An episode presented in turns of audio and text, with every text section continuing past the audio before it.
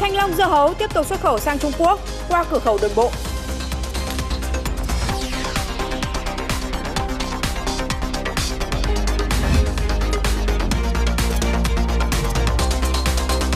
Diễn đàn Kinh tế Thế giới WEF đánh giá không mấy tích cực về kinh tế toàn cầu.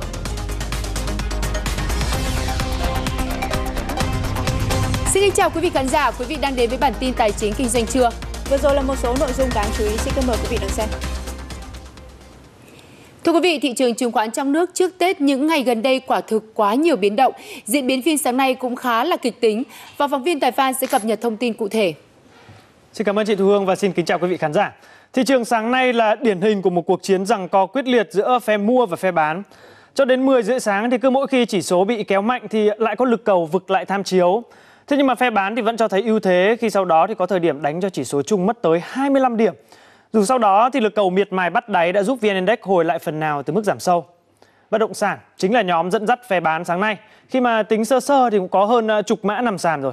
Nếu như mà các cổ phiếu có quỹ đất thủ thiêm như là CII hay là NBB tăng trần liên tiếp sau khi mà Tân Hoàng Minh trúng đấu giá, thì sau khi doanh nghiệp này quyết định bỏ cọc tối qua thì sáng nay các mã này lại nhanh chóng nằm xuống sàn chỉ sau có 30 phút mở phiên mà thôi. Dù sau đó thì cũng có chút cố gắng gượng dậy nhưng mà bất thành. Các cái tên nóng trên thị trường như là DIG, CEO, DXG, LDG thì cũng chịu chung số phận. Đáng lưu ý là đầu tư bất động sản thời gian qua dựa khá nhiều vào kỳ vọng từ các quỹ đất, dù kết quả kinh doanh chưa phản ánh hết. Thế nên là rủi ro điều chỉnh mạnh khi có các thông tin tiêu cực là có thể thấy rõ. Khi kỳ vọng của chúng ta là quá lớn thì nó sẽ đẩy những cái cổ phiếu trở thành những cổ phiếu đầu cơ tăng giá cao, và nó cao quá so với những cái kỳ vọng sau này, và thậm chí khi thực tế nó diễn ra nó không đảm bảo được, nó không phản ánh đúng cái kỳ vọng của chúng ta, thì cái câu chuyện cuối cùng nó chính là cái ván bài đầu cơ nó bắt đầu bong bóng được tạo ra, và khi bong bóng xì hơi thì nó sẽ đem đến những cái rủi ro cho những người đến sau cùng. Bất động sản và xây dựng đều giảm mạnh nên mà nhóm ngân hàng và chứng khoán thì có thời điểm cũng đứng ra làm trụ đỡ, như là có lần đã từng xảy ra như thế. Thế nhưng mà sau đó thì lực bán nhanh chóng áp đảo và cũng lan tỏa sang cả nhóm này. CTG, LPB hay là VIX thì cũng không nằm ngoài diễn biến. Dù ít ra thì BID, TCB hay là SSI thì cũng vẫn được đánh giá là trụ đỡ phần nào cho chỉ số chung sáng nay.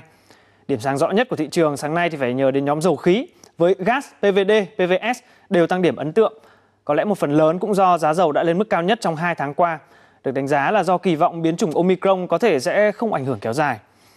Thông tin hỗ trợ nữa cho thị trường là Quốc hội cho biết là chưa có đủ cơ sở để tăng thuế giao dịch chứng khoán bất động sản. Cụ thể là tại cuộc họp báo sau kỳ họp Quốc hội bất thường hôm qua thì Phó Chủ nhiệm Ủy ban Pháp luật Nguyễn Trường Giang cho biết các đơn vị chuyên môn giải thích lý do chưa tăng thuế chứng khoán bất động sản là hợp lý, và nhấn mạnh chừng nào chưa có đánh giá tác động rõ ràng thì chưa xem xét việc này, và điều đó thể hiện sự thận trọng cần thiết của Quốc hội. Kết phiên, VN Index giảm gần 17 điểm xuống mốc hơn 1.475 điểm. Về mặt kỹ thuật thì đây cũng là một ngưỡng hỗ trợ của chỉ số. Tuy nhiên, độ rộng thị trường hiện vẫn đang quá là xấu, khi mà toàn sàn chỉ có 77 mã tăng so với 389 mã giảm, tức là gấp khoảng 5 lần. Tương tự thì HNX có 47 mã tăng, 184 mã giảm. HNX Index giảm 13,31 điểm, tương đương 2,76% xuống 468,3 điểm. Thanh khoản toàn thị trường vẫn ở mức khá cao.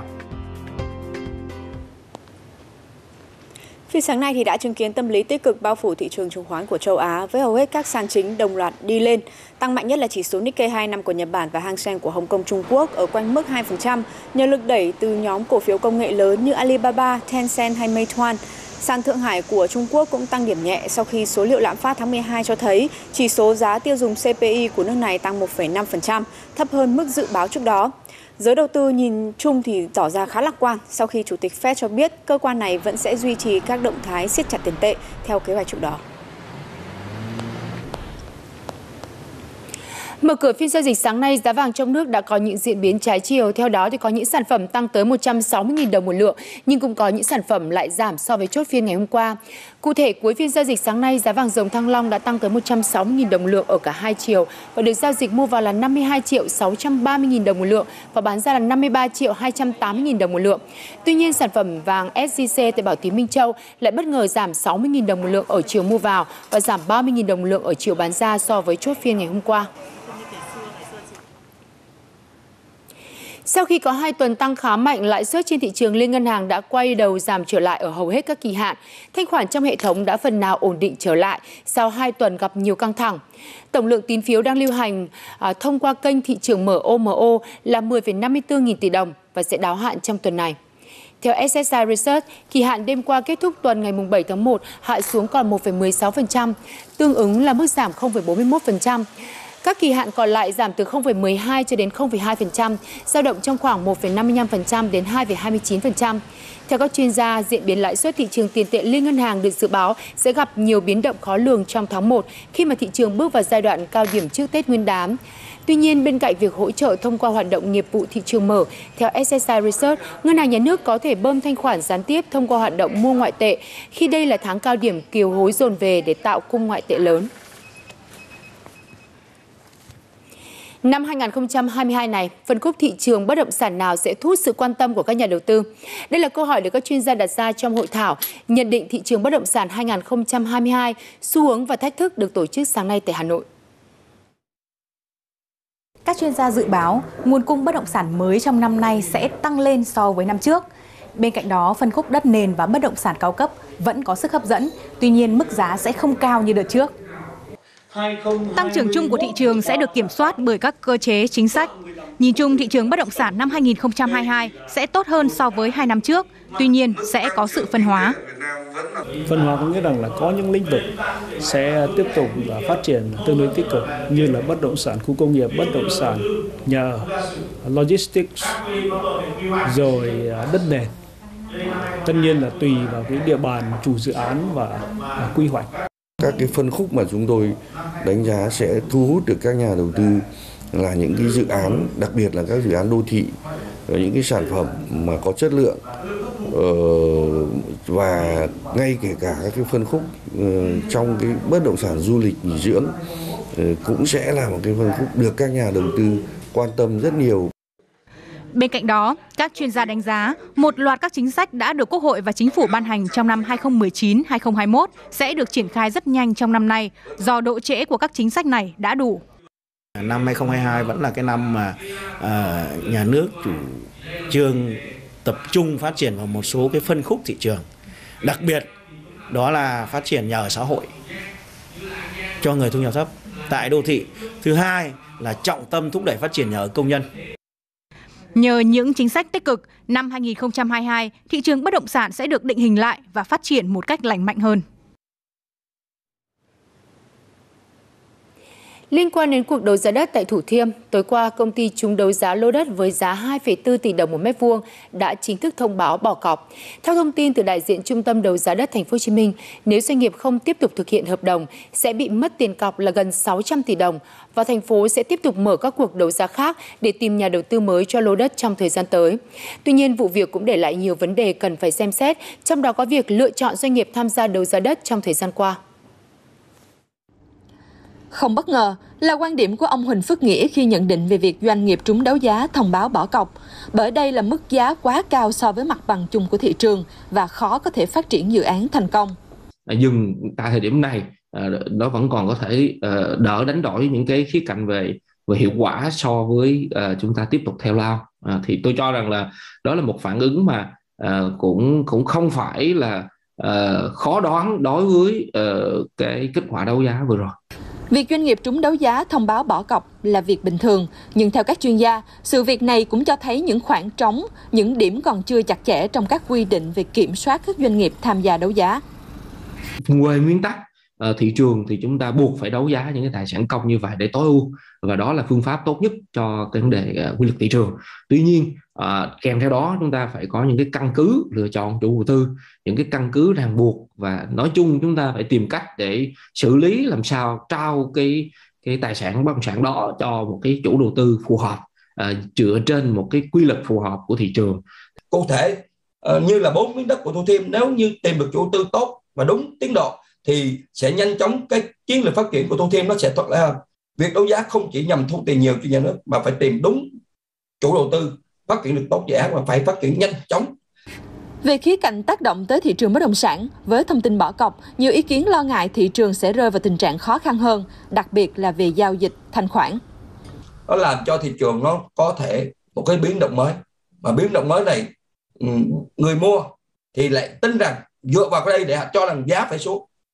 Còn người bán tất nhiên là họ nói rằng tôi sẽ không tăng giá như theo Tân Hoàng Minh, nhưng mà không thể, cái giá của chúng tôi không thể giảm. Thì cái thị trường sắp tới, cái lo lắng là người mua người bán vẫn không gặp nhau ở giá và mọi người vẫn cân não chờ nhau, và thị trường như vậy làm cái thanh khoản nó tiếp tục là trì trệ.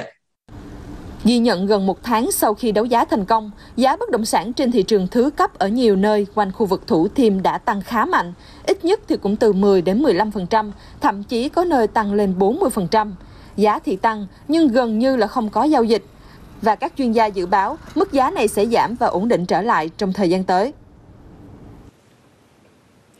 Sáng nay, thanh long dưa hấu Việt Nam đã tiếp tục được xuất khẩu sang Trung Quốc qua đường bộ tại cửa khẩu quốc tế Kim Thành, Lào Cai. Sau gần nửa năm, phía Trung Quốc tạm ngừng nhập khẩu loại quả này vì dịch Covid-19. Trao đổi với phóng viên bản tin Tài chính Kinh doanh, ông Hà Đức Thuận, Phó trưởng ban quản lý khu kinh tế cửa khẩu tỉnh Lào Cai cho biết, trong sáng nay, thì cơ quan chức năng đã làm thủ tục cho 25 container hàng nông sản gồm thanh long và dưa hấu. Lực lượng tại cửa khẩu cũng đã thực hiện phân luồng giao thông. Các mặt hàng dễ hỏng như là hoa quả tươi, trong đó có thanh long, dưa hấu sẽ nhận được nhiều đặc cách và ưu tiên đi trước. Nâng cao hiệu quả chống dịch, tỉnh Lào Cai cũng đã xây dựng khu vực cửa khẩu xanh, vùng đệm an toàn trên quỹ đất khoảng 30 ha, test Covid, cấp mã QR code cho các lái xe, người vào khu vực cửa khẩu.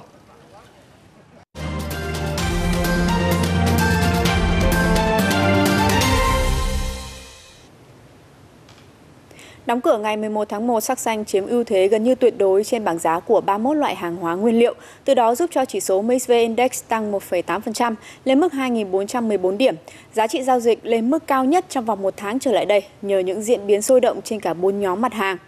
Dẫn đầu đà tăng của toàn thị trường là các mặt hàng trọng điểm thuộc nhóm năng lượng, trong đó giá dầu WTI trên sàn Nimex tăng 3,8% lên mức 81,2 đô la Mỹ cho một thùng, giá dầu Brent trên sàn CII tăng 3,5% lên mức 83,7 đô la Mỹ cho một thùng. Đón nhận nhiều thông tin cơ bản hỗ trợ từ thị trường như là giá dầu thô thế giới đã bứt phá vượt mốc 80 đô la Mỹ cho một thùng kể từ khi có sự xuất hiện của biến chủng Omicron. Mặc dù tác động của biến thể này thì đang trong quá trình nghiên cứu, nhưng mà nhu cầu tiêu thụ nhiên liệu tại khu vực châu Á vẫn tiếp tục được đẩy mạnh nhằm tái mở cửa nền kinh tế. Trong năm 2022 thì nhu cầu dầu mỏ của châu Á dự kiến sẽ tăng 1,7 triệu thùng trong một ngày, lớn hơn mức tăng 1,2 triệu thùng trong một ngày trong năm 2021 nhờ tăng trưởng tiêu thụ tại Ấn Độ và Trung Quốc. Bên cạnh các nước châu Á thì nhu cầu tiêu thụ tại các khu vực chịu ảnh hưởng lớn từ dịch bệnh như là châu Âu vẫn đang duy trì ở mức rất tốt, được thể hiện qua số liệu tồn kho dầu thô liên tục giảm trong tháng 12, bất chấp những biện pháp hạn chế đi lại.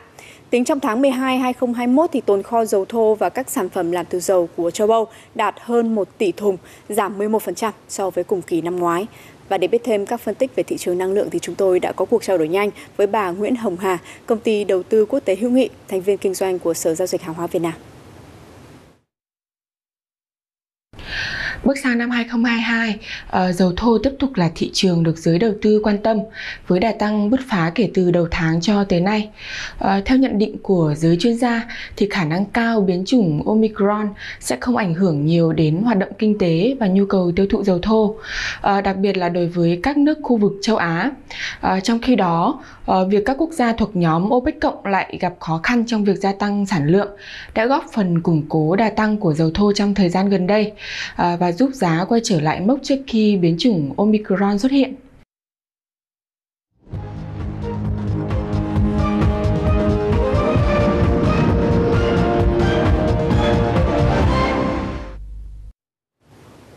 Vẫn đang vật lộn tái cơ cấu nhằm giải quyết khoản nợ lên tới hơn 300 tỷ đô la Mỹ, tập đoàn bất động sản Trung Quốc Evergrande đã vừa bất ngờ chuyển khỏi trụ sở chính hiện nay tại trung tâm thành phố Thâm Quyến. Các hình ảnh mới cho thấy logo của Evergrande đã được tháo dỡ khỏi tòa nhà trụ sở cũ, vốn đang được thuê từ một đơn vị khác. Trong thông báo thì Evergrande cho biết đã hủy hợp đồng thuê và chuyển tới một tòa nhà do hãng này sở hữu nhưng vẫn ở Thâm Quyến. Đây được xem là bước đi nhằm cắt giảm các chi phí và giải quyết các khó khăn thanh khoản cho tập đoàn này. Trước đó, từng có thông tin cho rằng Evergrande sẽ rời khỏi Thâm Quyến và quay trở về Quảng Châu, nơi đặt trụ sở của hãng này trước đây. Người dùng iPhone tại Hàn Quốc sẽ là những khách hàng đầu tiên trên thế giới được sử dụng các hệ thống thanh toán bên thứ ba trên kho ứng dụng App Store sau động thái mới đây từ Apple. Táo Khuyết cho hay là quyết định này nhằm tuân thủ quy định mới của Hàn Quốc, trong đó buộc Apple và Google phải mở cửa kho ứng dụng cho đơn vị thanh toán bên thứ ba. Hiện chưa rõ các mức phí mà Apple áp dụng cho hoạt động này như thế nào. Đạo luật của Hàn Quốc thì được thông qua hồi tháng 11, đánh dấu lần đầu tiên một nền kinh tế lớn ra quyết định kiềm chế quyền lực của các ông lớn công nghệ nói trên, trong bối cảnh có nhiều chỉ trích trên toàn cầu về việc Apple và Google độc quyền thanh toán trên kho ứng dụng và thu phí 15-30% với các nhà phát triển. Tiếp theo, Ngân hàng Thế giới World Bank thì Diễn đàn Kinh tế Thế giới WEF là tên tuổi tiếp theo vừa đưa ra đánh giá không mấy tích cực về kinh tế toàn cầu. Báo cáo rủi ro toàn cầu năm 2022 vừa được công bố đã cho thấy nhiều lo ngại đến từ các chuyên gia và lãnh đạo doanh nghiệp, đặc biệt là với các đe dọa từ đại dịch COVID-19 và biến đổi khí hậu. Trong cuộc khảo sát của Diễn đàn Kinh tế Thế giới WEF, chỉ một trong số 10 chuyên gia được hỏi có ý kiến cho rằng kinh tế toàn cầu sẽ tăng trưởng mạnh hơn trong vòng 3 năm tới và chỉ 1/6 các nhà nghiên cứu và lãnh đạo doanh nghiệp lạc quan về triển vọng kinh tế toàn cầu trong tổng số 1.000 người được phỏng vấn. Trong ngắn hạn, chính phủ các nước sẽ phải xử lý rất nhiều chuyển đổi kinh tế, chẳng hạn như chuyển từ tình huống khẩn cấp với hàng loạt chương trình cứu trợ và kích cầu sang trạng thái phục hồi và dành nhiều đầu tư hơn cho tương lai. Quá trình chuyển đổi được dự báo sẽ diễn ra chậm do dịch COVID-19 vẫn kéo dài dai dẳng. Một vấn đề lớn là tình trạng bất bình đẳng vaccine kéo theo sự phục hồi không đồng đều giữa các khu vực và nền kinh tế, nhiều khả năng sẽ dẫn đến bất ổn xã hội và trạng thái căng thẳng cả trong nội bộ quốc gia lẫn trên phạm vi quốc tế. Trong dài hạn, WEF cho rằng biến đổi khí hậu vẫn là rủi ro lớn nhất cho kinh tế thế giới. Báo cáo cho thấy, trong 5 đến 10 năm tới, nếu chúng ta thất bại trong cuộc chiến chống biến đổi khí hậu, thì thời tiết cực đoan sẽ mang lại các rủi ro cực kỳ nghiêm trọng cho sự phát triển dài hạn và dẫn đến những sự đứt gãy lớn. Tuy nhiên, WEF thừa nhận, đặt trong bối cảnh đại dịch vẫn đang diễn biến phức tạp, ít quốc gia nào có động lực và mong muốn hành động tức thời để đẩy nhanh quá trình chuyển đổi sang nền kinh tế không phát thải carbon. Chúng ta biết rằng có rất nhiều lao động đang làm việc trong các ngành có mức phát thải cao. Đồng thời, trong 2 năm qua, đại dịch đã khiến 53 triệu người gặp các vấn đề về sức khỏe tâm thần. Đây cũng là một yếu tố khác mà chính phủ các nước phải tính đến trong quá trình chuyển đổi sang nền kinh tế xanh. Ngoài đại dịch COVID-19 và biến đổi khí hậu, WEF còn đề cập đến nhiều rủi ro khác như an ninh mạng, sức ép di dân và cuộc cạnh tranh ngày càng quyết liệt trên không gian vũ trụ. Đến đây thì bản tin tài chính kinh doanh trưa nay